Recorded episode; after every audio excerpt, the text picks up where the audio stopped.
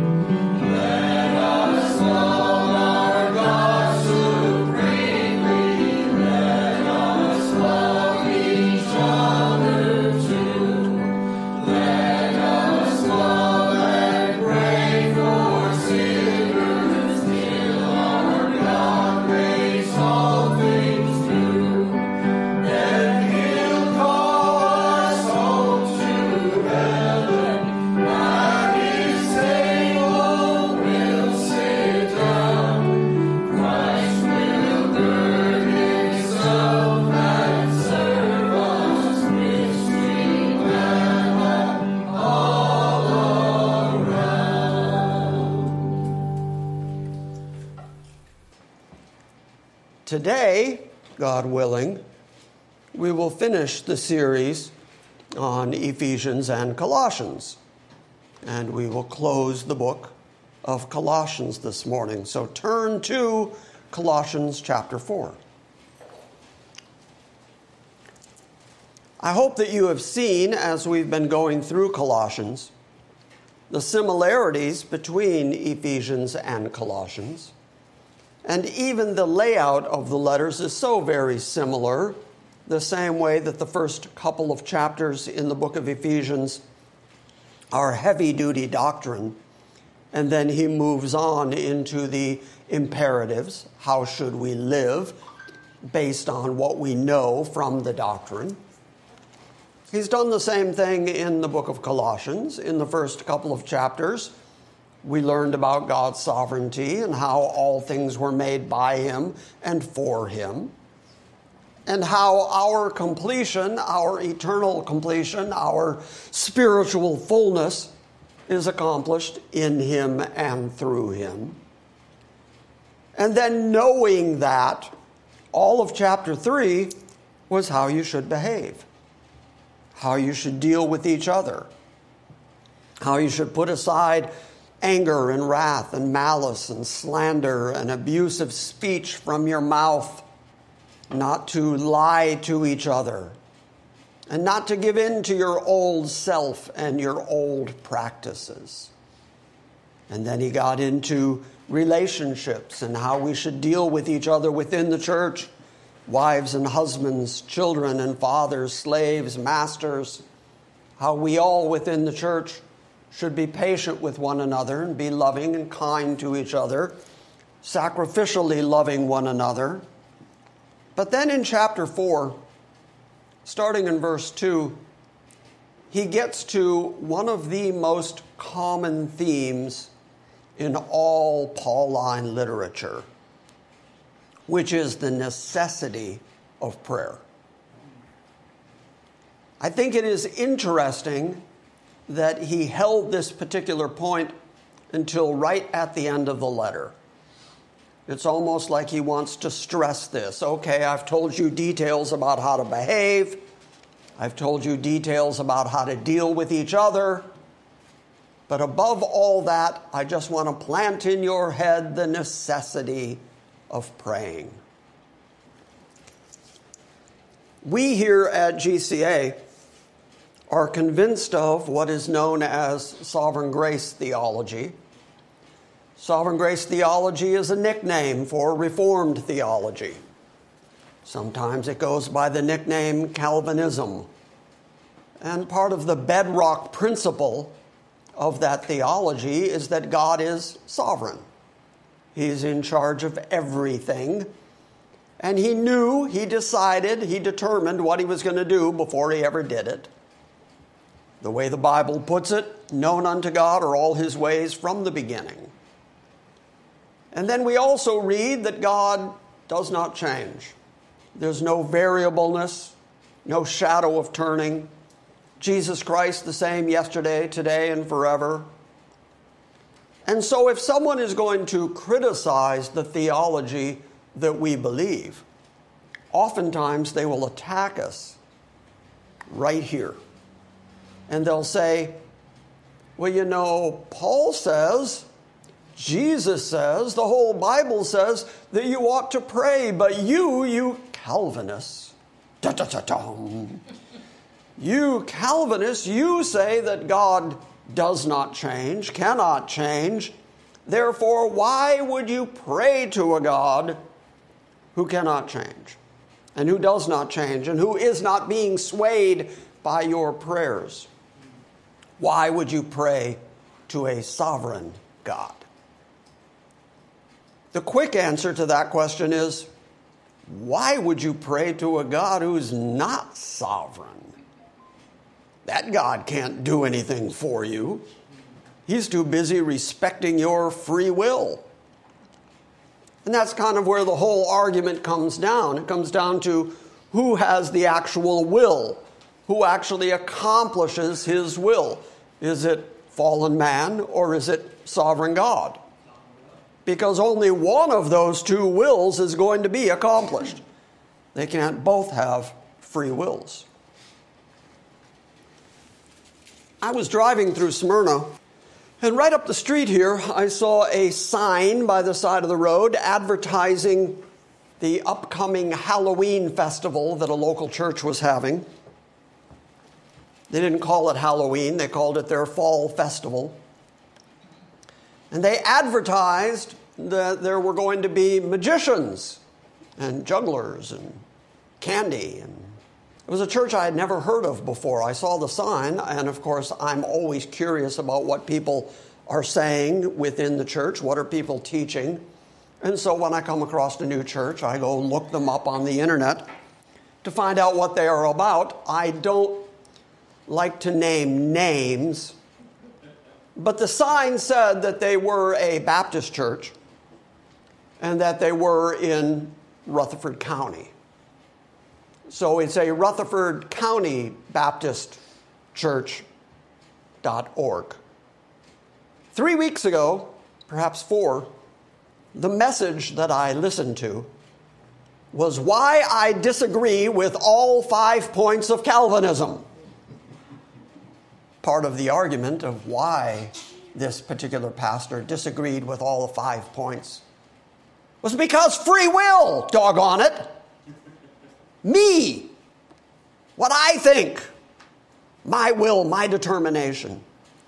And he kept inserting his supposed free will into every single argument he made about every single point of the doctrines of grace. So that really is ground zero when it comes to your theology. At some point, you have to determine whose will is going to stand. Is it going to be the will of God or is it going to be your individual will? Because you can't both have complete freedom to do whatever you want. One of those two wills has to bend to the other. Either God has to bend to what you want to do, what you decide, or you are going to bend to the sovereign God and His unchanging will. That is why you pray to a sovereign God. Because the activity of praying to a sovereign God helps conform your will, your thinking, your theology to the recognition of the God who you are worshiping. You are putting yourself in the dust in front of Him. You are recognizing that He is in complete control and that you have no power whatsoever. If you want to prove that, change even one thing that has happened in the last 20 months in the world. A year ago, March, nobody saw this coming. A year ago, March, everybody was still just walking through their lives thinking that life was always going to be the same old way. And then March happened, and then COVID happened, and then the whole world was turned upside down, and there wasn't a thing you could do about it, even though it was massively inconvenient for you. And yet there was nothing you could do about it. The God who is sovereign in heaven is the God who said that there were going to be trials, tribulations, troubles in this lifetime. And that he was going to bring about famines and pestilences and wars and rumors of wars and earthquakes in diverse places. He said he was going to do that. So then it's no surprise that he's actually doing it and you didn't get a vote. You don't get a choice. It's just happening. So, okay, quick question. In that one particular category, whose will won out? God's will. God's will won out. So, why do you go pray to a sovereign God if, in fact, He is the unchanging sovereign Lord of the universe? The first and most obvious answer textually is that we learn more about the absolute sovereignty of God from the Apostle Paul than we learn from just about anyone else in the Bible. Paul is the great expositor of the Old Testament, demonstrating to us that through the whole of the Bible, God has always represented himself as absolutely sovereign and in control. The oldest book in the Old Testament is the book of Job, and the entire last section of the book of Job is God showing up and saying, Where were you when I did everything? And then God lists all the things he does that human beings don't do. That is God arguing for his own sovereignty. That's the oldest book in the Bible. The newest book in the Bible is the one we're going to begin next week. And in it are the repeated declarations of an absolutely sovereign, holy God.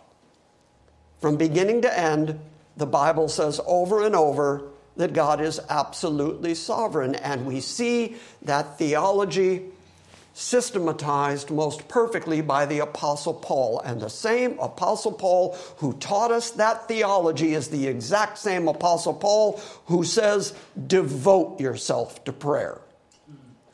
So, why do we pray to a sovereign God? Because the sovereign God says to. He tells us to pray to Him. And so there has to be a value to praying to Him. Otherwise, sovereign God would not tell us to constantly pray to Him. Stay connected to Him. Keep talking to Him. Keep going to Him time after time and letting Him know that you are dependent on Him through all of the things that you are asking Him. The word prayer, the Greek word, just means to ask toward. And that's what we're doing is going to God and asking him for the various things that we need. I find it so fascinating that Jesus in the Sermon on the Mount started by saying, Your Father in heaven knows what things you have need of. Okay, that's the sovereignty part. Your Father in heaven knows what you need. He knows you need food. He knows you need something to wear. He knows that you have all of these necessities, all these needs because you are human and He made you that way and He understands you more intimately than you understand yourself. He knows all that. He knows what things you have need of. And then Jesus says, Now go ask Him. He knows what you need, and it's the Father's good pleasure to give you what you need in life. And yet, the instruction from Jesus is go ask Him now. And so, those two concepts of an absolutely sovereign God and the necessity that we pray to Him cannot be contradictory because both those ideas came from the mouth of the very Lord Jesus. He's the one, and boy, if anybody understood sovereignty, the one who said to his apostles, All authority in heaven and earth is given to me. That's somebody who would understand sovereignty. And yet, he who understood so much about God and God's plan for this world and God's intention and divine forethought about what's going to happen in this world and in human history, that same Jesus said to us, Go pray. Go pray constantly. Go pray continually to God, the sovereign one. Okay, so my point is if Jesus, who would know that much about sovereignty, if Paul, who knew that much about sovereignty, would also tell you, go pray, they know what they're talking about. And the two concepts are not contradictory, despite what may come out of the pulpit of any church anywhere in Rutherford County. God is sovereign, and we are told to pray to Him. In fact, in verse 2 of chapter 4, Paul says, devote yourself to prayer. That's the NASB rendering of it.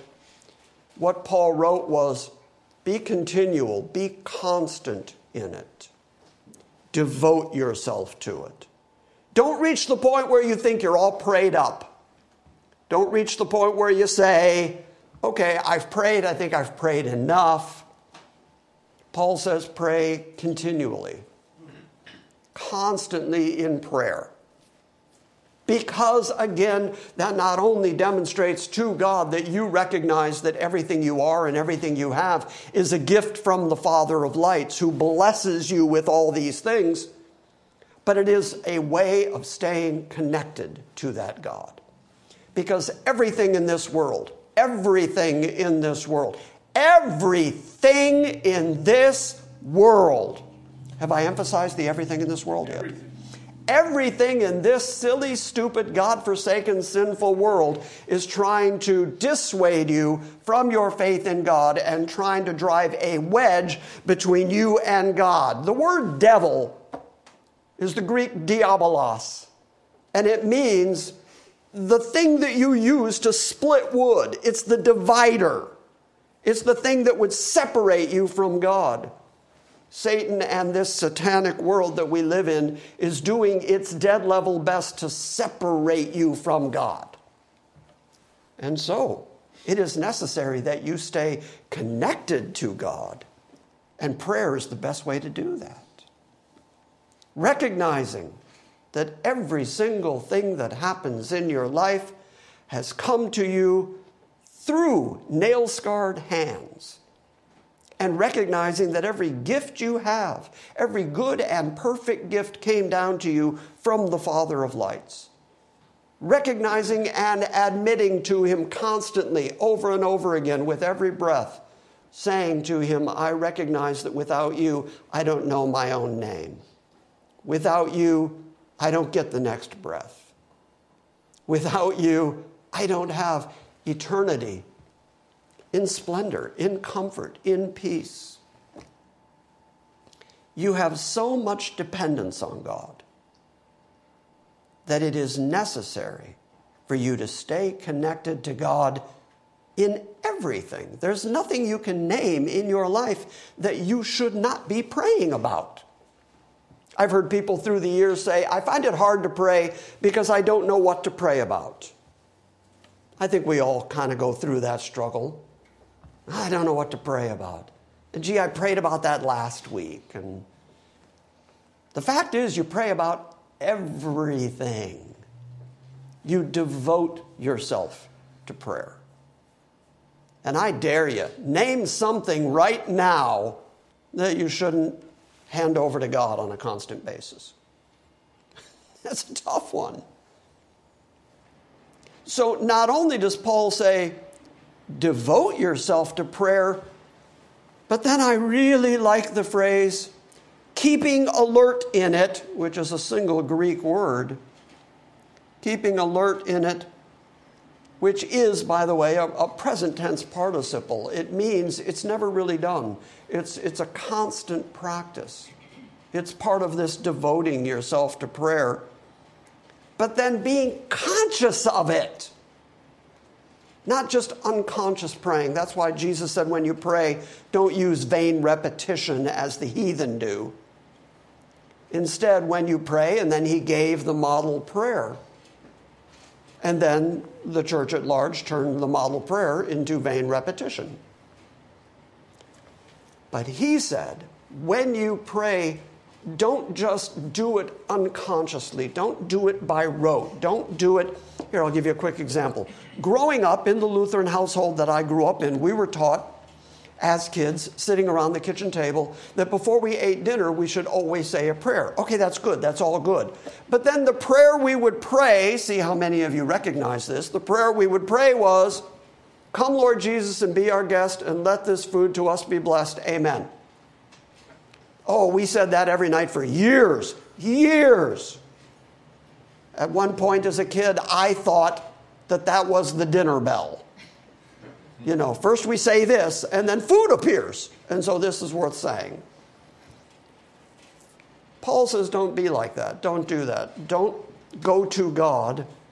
Don't, by rote repetition, say things to God thinking that that is actual praying. Instead, stay alert in it, devote yourself to it. And then once again, Paul brings up thanksgiving. One more time, Paul says, whatever it is you do, whether it's with each other, and especially when it's toward God, always be thankful. How many times have we seen Paul repeat this attitude of thanksgiving? So if you think you've got nothing to pray about, go say thank you. How fortunate are you? And so go say thank you to God. Devote yourself to prayer keeping alert in it with this attitude of thanksgiving. Here, if you want some sense of what Paul is describing here, if you look down just a few verses, verse 12, speaking of Epaphras, who is the one who most likely founded the church there at Colossae, we know that the church met in his house. And he was there with Paul. And while he was there in Rome with Paul, he prayed for the church that he was so intimately connected to. But listen to the way that Paul describes his prayer. Epaphras, who is one of your number, he's part of your group, a bondslave of Jesus Christ, there's that slave language again. He sends you his greetings, always laboring earnestly for you in his prayers. I told you the last time that we came across this word. It is agonizomai. It is the word from which we get the word agonize. The way that I described the word to you was I said it's the way an Olympic runner is running when he's coming in second. He's trying his best at that last moment to just beat that last guy. He's given it everything he's got. If he's got any more strength in him, he's pouring it out at that moment because, you know, the guy in first knows he's got it. I'm first. Okay. He's not agonizing the way the guy is who's second. And so that's why I made emphasis of the second guy. He is working for all he is worth. He is striving to reach that goal. That's the word Paul picked up and said, That's the way Epaphras prays for you. He agonizes over you. He doesn't just mention you in passing. He doesn't just say, and oh yeah, check in with that church that I started in Colossae. He prayed agonizomai, translated here as laboring earnestly for you in his prayers. Okay, so let's combine those two concepts again.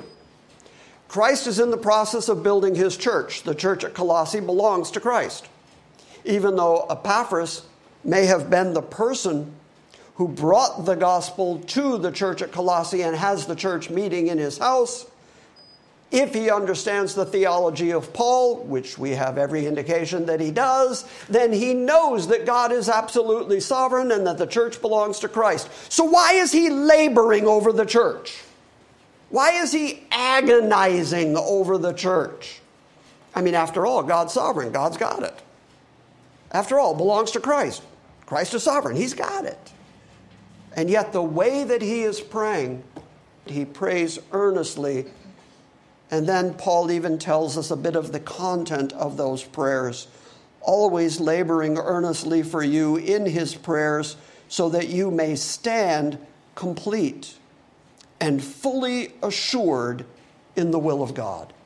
So there's the content of the prayers that Epaphras is praying for this church. He is praying that they are going to be complete in Christ. They are going to understand the doctrine of Christ. They're not going to have any missing elements in their relationship with Christ, that they are going to be full, they are going to be complete. The word in the NASB is translated perfect, and that they would stand fully assured in the will of God. How are you going to stand fully assured in the Word of God? Well, that's only if you know the Word of God.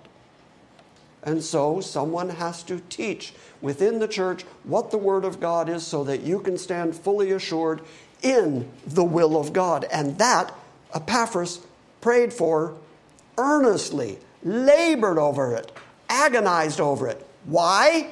Because he founded the church and he's not there. He's in Rome with Paul.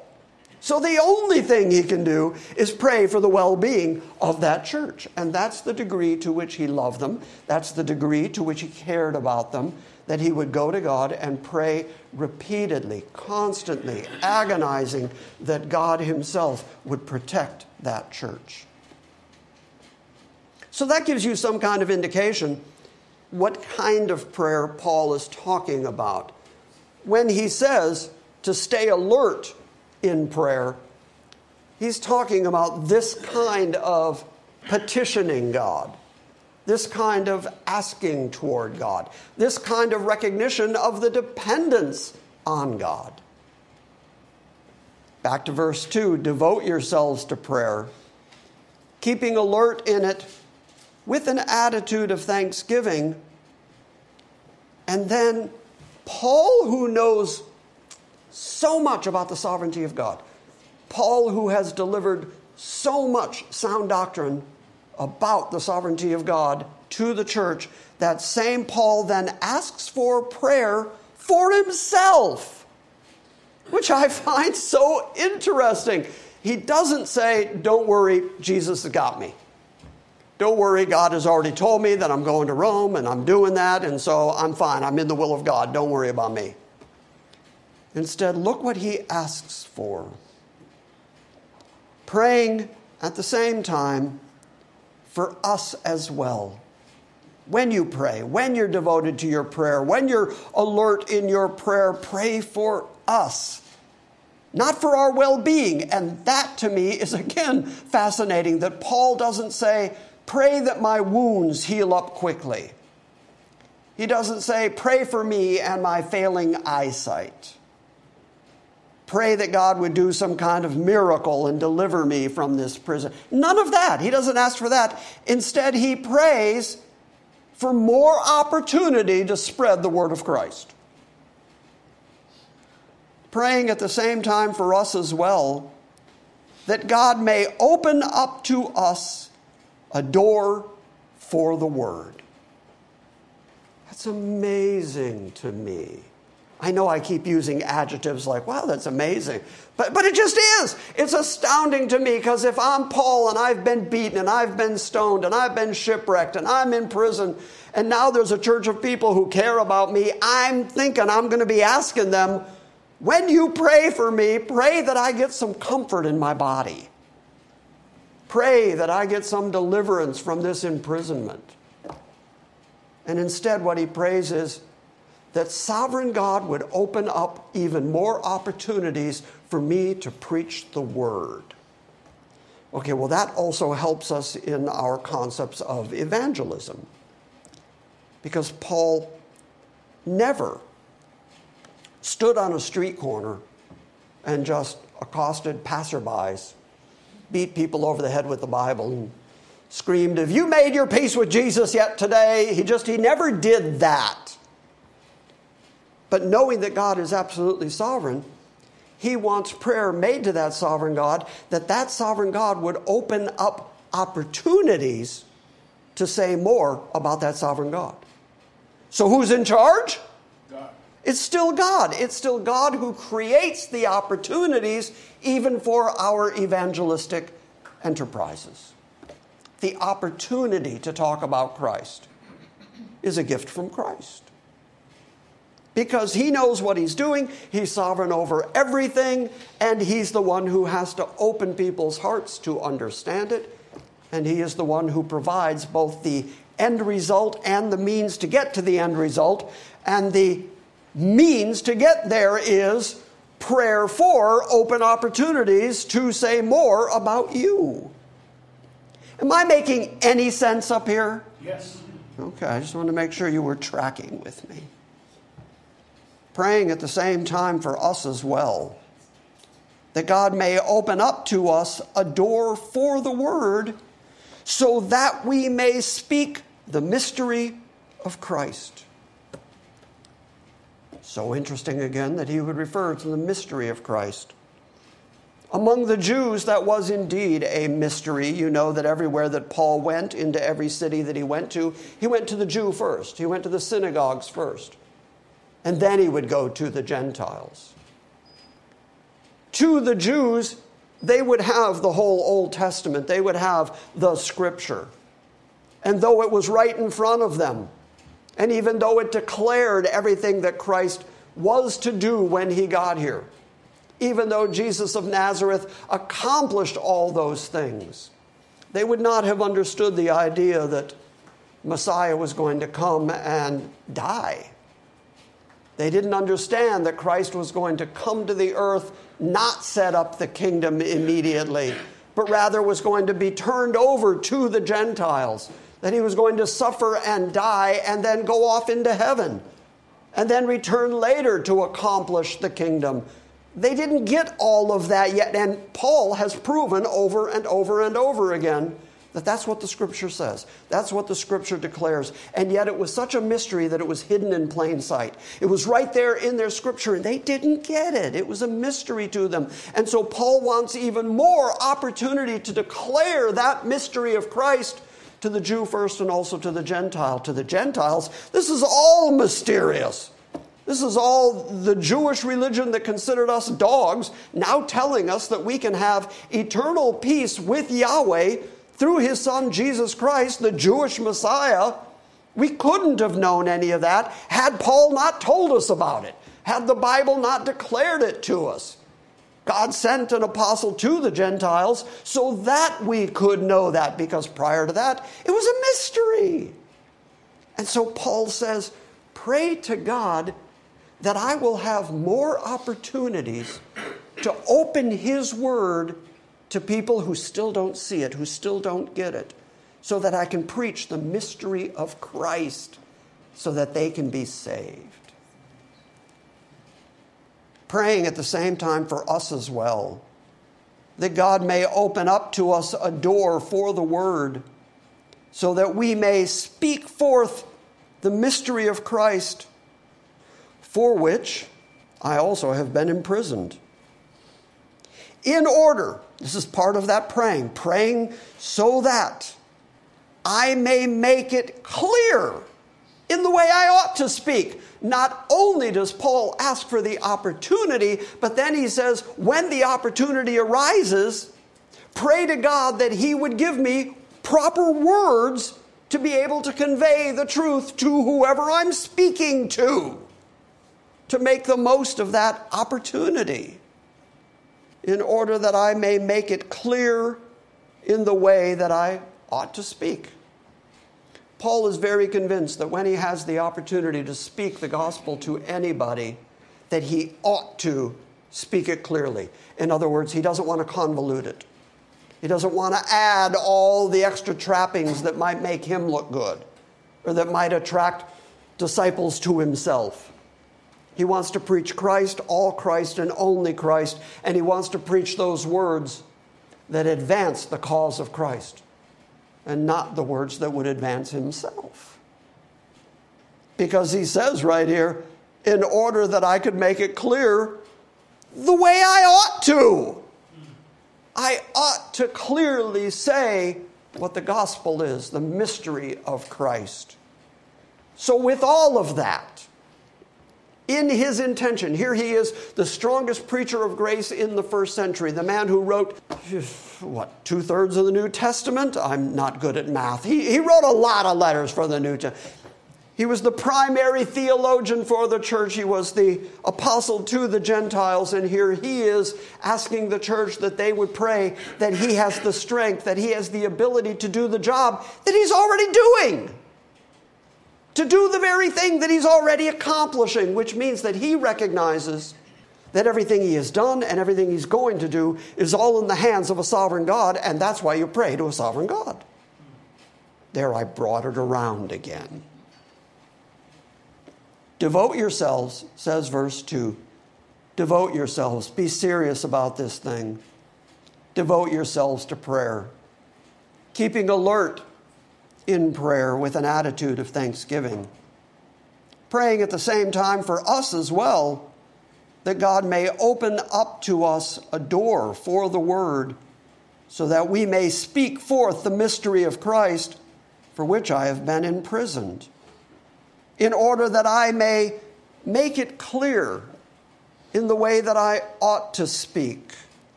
And now he returns to speaking to them about them having opportunities to speak. When you have the opportunity to speak to someone who, the translation says, is on the outside, someone who is not a Christian, when you have the opportunity to evangelize somebody, conduct yourselves with wisdom toward outsiders. The difference between knowledge and wisdom, and I know I've said this a few times, Knowledge is the accumulation of information that you have available in your mind, at your fingertips, at the tip of your tongue. The information is in your head. It's the accumulation of information that's knowledge. Wisdom is knowing what to do with it. And so Paul says, when you speak, make sure that when you speak to outsiders, unbelievers, that you conduct yourself with wisdom. think about what you're doing, think about how you're acting. Think about how you are representing Christ. You are an ambassador of Jesus Christ on planet Earth. Make sure that your behavior is such that they're not able to denigrate Christ because of you. Act with wisdom. Conduct yourself with wisdom toward outsiders, making the most of the opportunity. That phrase, making the most of the opportunity, means that when you're speaking to someone who is not Christian, in that moment, in that very instant, there is an opportunity laid in front of you by a sovereign God. And so then use that opportunity in a wise way, in a careful way represent Christ appropriately, conduct yourself with wisdom toward outsiders, making the most of the opportunity, and let your speech, let the things that you say at that moment be full of grace. Because that is the essence of what we are promoting. Paul says that the ministry of Christianity is the ministry of reconciliation. We are calling men and women, boys and girls, to be reconciled with their sovereign maker. And so do that because it's serious business, but do that with grace. Since you're teaching grace, since you're telling grace, since you're promoting grace, then people ought to be able to see grace in you, in the way that you yourself behave, in the way that you speak, in the words that you choose to use. And so he also says, seasoned, as it were, with salt. We talked about this a couple weeks ago. The same way that salt is a preservative, Paul has just drawn a one for one equation and said that grace is a preservative in your language. When you talk to other people about the things of Christ, season your language with grace. Let your speech always be with grace, seasoned, as it were, with salt so that you may know how you should respond to each person. Every situation is different. You're not going to be able to memorize one standard evangelistic technique and think that you can always use this phrase every time you meet an unbeliever and it will draw them to make a decision. Instead, every situation is unique, just as the people are unique, just as that moment, just as that opportunity is unique. And so you pray to God that He's going to give you appropriate words. You're going to demonstrate grace because He is a gracious God who is calling people graciously to Himself to reconcile sinner and their Maker. And so make sure that you represent, that you speak with grace, and so that you know how you should respond to each person. Okay, everything I have said so far today is Paul's final instruction to the church. And then starting at verse 7, he's going to close the letter. As to all my affairs, Tychicus, our beloved brother and faithful servant and fellow bondservant in the Lord, will bring you information. It is Tychicus, as I've said before, who is carrying these letters. And he is going to, as part of his ambassadorship from Paul, he's going to go tell them how Paul is doing. For I have sent him to you for this very purpose, so that you may know about our circumstances, and so that he may encourage your hearts. Paul is sending a message of encouragement, as we have seen in these letters. And he is sending this letter of encouragement to people who know all the beatings that he has taken, who know that he's imprisoned, who know the hardships that he's lived with, and yet he writes them these letters of encouragement and constancy and faith and peace and grace and kindness. And so I think getting these letters would, in fact, be an encouragement to their hearts despite the circumstances. So they're going to know about Paul's circumstances. Yes, he got beaten again. Yes, he's still in prison. Yes, he's under house arrest. Yeah, Paul, he's in chains. But also, Paul has you on his heart. And Paul cares more about the gospel of Christ and the spread of the grace of God than he cares about his own personal being.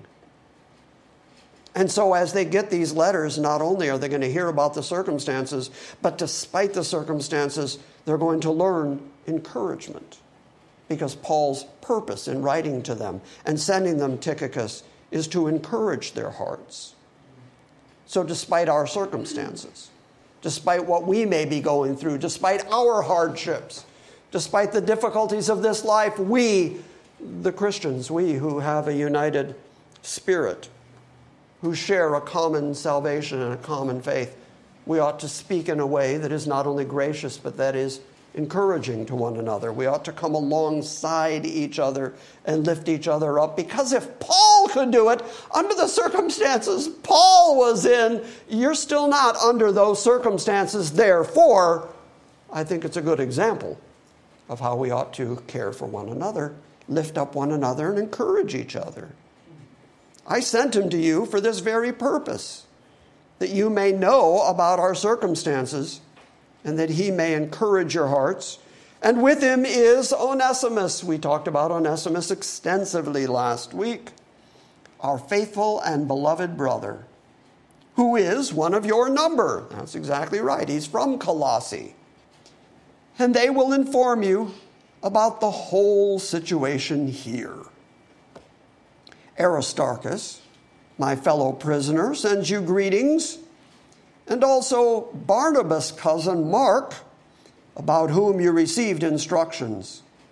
If he comes to you, welcome him. We have no idea what those instructions are. It may be that Tychicus is carrying those instructions. And given Mark's checkered history and the fact that he had once abandoned Paul, I can see why the church would kind of look askance at Mark and say, well, now wait a minute.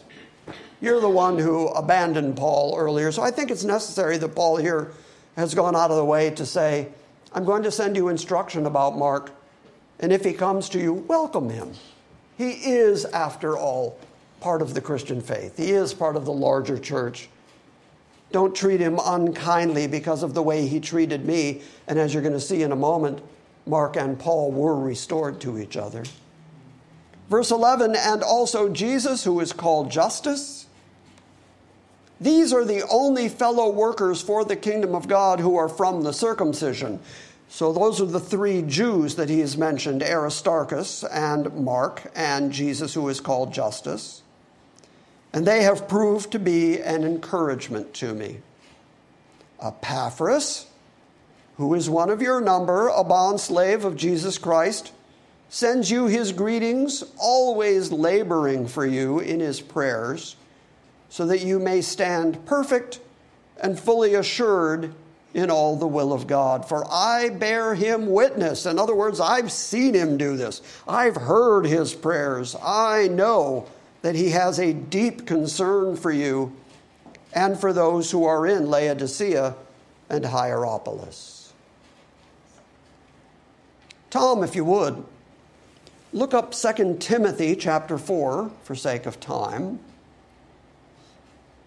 2 Timothy chapter 4, you're going to read verses 9 to 12. Because Paul in verse 14 mentions Luke, our beloved physician, sends you his greetings. Luke is almost always there with Paul as Paul has gone through these various things. Luke is the biographer who has written so much of this the book of Luke, the Gospel of Luke that he wrote, and also the book of Acts. And so we know so much about the early ministry of Paul because of Luke. Luke is there with him again in Rome. The beloved physician sends you greetings, and also Demas. So it's basically, oh, and Demas says hi. Demas got lumped in here with Epaphras and with Mark and with Aristarchus and with Jesus, who's called Justus, all of these people who turned out to be this great encouragement to Paul. And you could just read past the name Demas and think, well, that's a good guy too. That's a fellow who's hanging right in there with Paul. But when Paul, at the end of his ministry, writes to Timothy one more time in 2 Timothy, he says this about Demas. If you would, Tom. Do your best to come to me soon, for Demas, in love with this present world, has deserted me and gone to Thessalonica. Demas loved this present world and has deserted me. Not, not just took a trip to Thessalonica, just deserted me. Keep reading. Crescens has gone to Galatia, Titus to Dalmatia. Luke alone is with me. Get Mark and bring him with you, for he is very useful to me in the ministry. Tychicus I have sent to Ephesus. All these same names, all these same people, all these folks who were with Paul through all of this. There we hear that he says, Send Mark to me, because Mark is useful to me. So when Paul is trying to compliment people here at the end of the book of Colossians, one of the best things he can say about them is they were an encouragement to me. They were a help to me. And ultimately, he says about Mark, send Mark to me. He's a help to me, he's an encouragement to me. So, this guy, Demas, sadly loved this present world and abandoned Paul. But at this moment, he was there in Rome as Paul was writing this letter, had not yet left. And then we know nothing else about Demas. Greet the brethren who are in Laodicea, and also greet Nympha and the church that is in her house. So apparently, the church in Laodicea was in the house of a person named Nympha. And when this letter is read among you, have it also read in the church of the Laodiceans. And you, for your part, read my letter that is coming from Laodicea. In my introduction to the book of Colossians, I told you, and I think I mentioned it in the introduction to the book of Ephesus, that that probably is that letter to the Laodiceans because it was meant to be an encyclical to the churches in that area. So when you read this letter, also get that letter from the Laodiceans. Read both of them, share your letter with them. He intended that these letters be read by the churches so that they could learn the doctrine of Christ that was written in both of these letters, verse 17, and say to Archippus, do you remember who Archippus is? He is the son of Epaphras. Where's Epaphras? He's in Rome with Paul. Who's leading the church? Back in Colossae, apparently it's Archippus. And so Paul says, Say to Archippus, take heed to the ministry which you have received from the Lord, so that you may fulfill it. So here is Paul being an encouragement to this young man who has the care of the church that was established and taught by his father. And now the weight of all that has fallen on this young man. And so Paul says to him to take heed of the ministry which has been given to him by the Lord so that he would fulfill the responsibilities that have been given to him. Verse 18 I, Paul, write this greeting with my own hand. The reason that is important, Paul always mentions it. You see it especially in like the book of Galatians. He says, You see what large letters I'm writing with. There is every indication that Paul was having all kinds of eye trouble, that he was slowly going blind, maybe as a result of the various diseases that he dealt with as he moved through the Middle East and up into ultimately Rome. But he said to the Galatians, your love for me was such that if it were possible, you would have taken out your own eyes and given them to me. Why would he say that unless he was having problems with his eyes?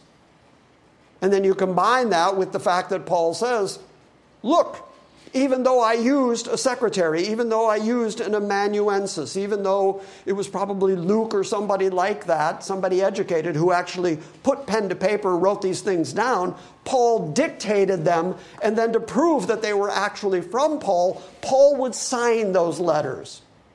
And he would sign them with large letters. apparently because he couldn't see very well. So Paul takes the time to say, I, Paul, write this greeting with my own hand. And that's a big deal. Paul is demonstrating that he cares for them so much that he wants them to know that this letter comes right from him. Remember my imprisonment. And then he ends with the words that I think summarize the ministry of Paul better than any other phrase Grace be with you. That's why he said, Let your language be salted with grace. That's why his entire theology is about grace. That's why here we teach sovereign grace. Because if God is not gracious to us, we got nothing. If God judges us on the basis of who we are and what we've done, we got nothing. In the end, it's all about grace. Because a very gracious God constructed a very gracious plan by which he very graciously saved sinners like us. You can see why Paul, writing to churches, would say, Grace. It's about grace. Because it is. Because it is about grace. In the end, it's all about grace. It can't be about working your way toward having God accept you because you were so good or so appropriate or so upright. It all has to be grace. And so, however many months ago that we began looking at the letters to the Ephesians and the Colossians, Paul started the Ephesian letter with grace, and he ended the Colossian letter with grace. And those are bookends to everything else that Paul has taught us. So, if you've learned anything through this extensive study through these two books, if you've come away with nothing else, come away with grace. Grace from God, that is your salvation, and as a consequence, be gracious to each other. Be kind to each other, take care of each other, speak with grace, talk of grace, behave with grace. That is the Pauline teaching to the church.